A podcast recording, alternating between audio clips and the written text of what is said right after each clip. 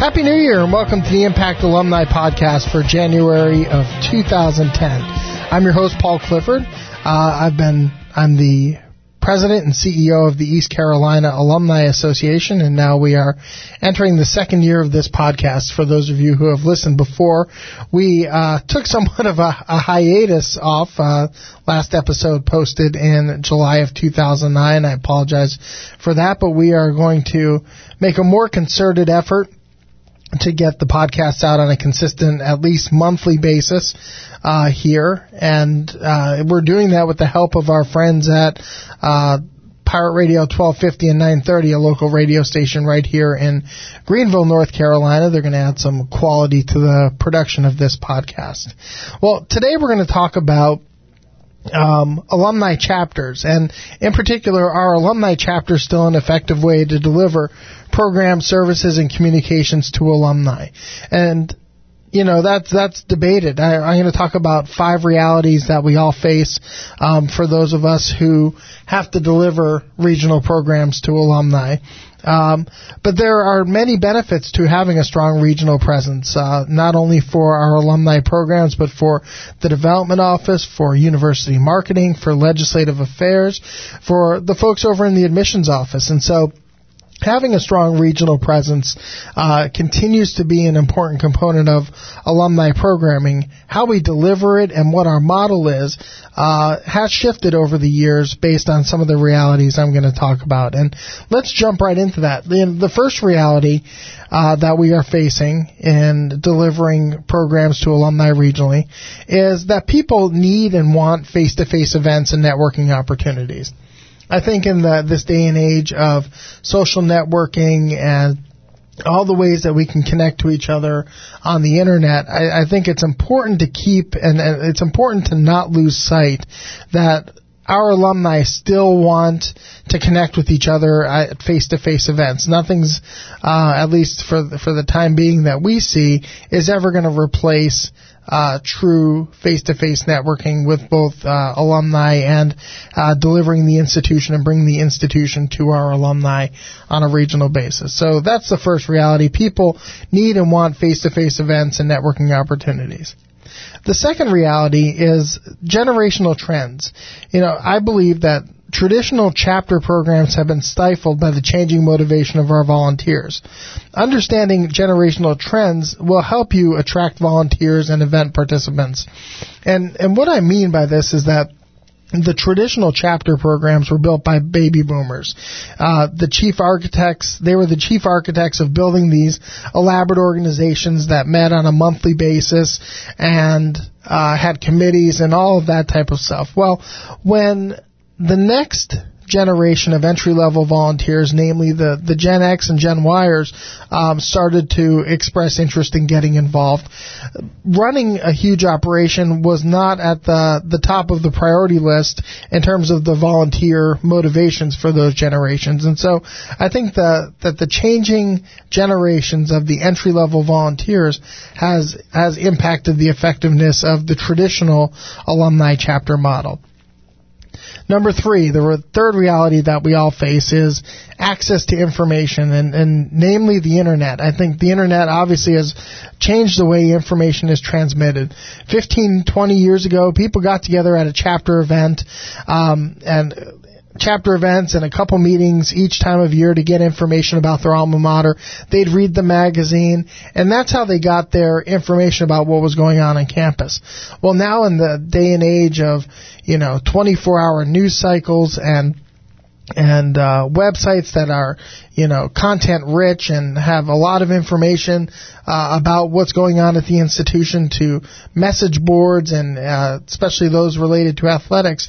People have access to more information about our institutions than at any other point um, that they've had in in history. And so access to information um, has kind of has kind of changed why people want to come out to regional chapter events. They they still, like I said in the first reality, they want to get together at face to face events, but the why they want to do that is now different. Uh, they don't necessarily need somebody from campus to come and talk to them about what's going on uh, if it's just a regurgitation of it, something that they can find on the uh, on the internet. And so they are looking when they show up for events, and and it'll determine whether they show up for future events, um, what kind of value you're delivering, or what kind of behind the scenes kind of access or information or um, exposure to the institution are you providing to them. I think the fourth reality that we face as uh, alumni professionals who look to deliver regional programs is accountability. Accountability is an important it's an important factor in the value your alumni program adds to your institution. Um, we have programmatic accountability, which ensures the diversity of the programs. Meaning, are you just doing game watches or things that are focused on athletics, or are you de- delivering a diverse array of offerings for your alumni to participate in based on their interests, whether it's recruiting students or networking with other alumni or professional development type of activities.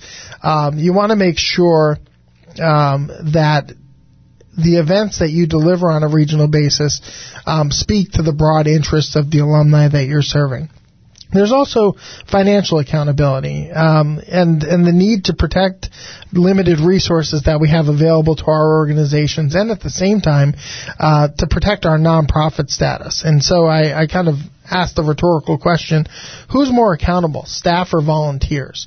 Uh, you know, obviously the answer is you, you, we are in a position to hold staff more accountable, uh, both for financial uh, financial accountability and programmatic accountability in terms of delivering programs. Uh, and so, it, depending on how uh, the the amount of weight that you place on uh, this reality or that you place on accountability will really determine um, whether your how your program and how your regional chapter is driven. Obviously, if you are like we are at East Carolina, interested in uh, making sure that programs get delivered in a in a cost effective way um, that still utilizes volunteers, but really puts the emphasis on our staff member, then you would kind of mimic the model that we have at East Carolina, where we task one of our staff members to deliver 53 uh, unique programs to our 33 regional areas that are critical to East Carolina's success. Um, the programs that they deliver have to, again, be diverse, have to be um, have to keep in mind the limited resources that we have. And at the end of the day or the end of the year, I can then, you know, evaluate a staff member accordingly based on uh, the types of events and the success that we have had um, in delivering those events to those areas. Uh, um, the more traditional model is a little more difficult to hold the volunteers accountable because they are uh, they are volunteers. Uh, we we don't um, we have to have some standards and expectations and, and hold our volunteers to that. But at the end of the day, they are um, that I don't think that we can hold them as accountable as we can professional staff members. And then the fifth reality is creativity beyond case. Um, and, and those of you who are involved in the profession understand that CASE is the Council for the Advancement and Support of Education, but I'm using the word case here um, in, in the, the copy and steal everything uh, mode. If, if generations are shifting and access to information has um, given our alumni more information than they've ever had about the institution, then I think we need to be more creative than copying and stealing what other people are doing. Because our biggest competitors are time, family, work, we must be more creative than ev- ever with program design, marketing communications, and service delivery. We must go beyond the copy and steal everything mode of thinking to achieve this. We, in, in essence, must become our own new best practices for the next generation of alumni programming. And I, I know that's that's a lot of information to kind of take in and think about uh, in this one podcast, but these are the kind of things that I'm I'm thinking about when I think about some of the challenges that we face in delivering programs to our alumni. Uh, I'd be interested to hear what what you think. Send us feedback and connect to the show. Visit our website at alumnipodcast.com for past episodes of the show. You can also send us email if there's a topic you'd like us to cover in a future episode. You can send that email directly to me at paul.clifford at alumnipodcast.com.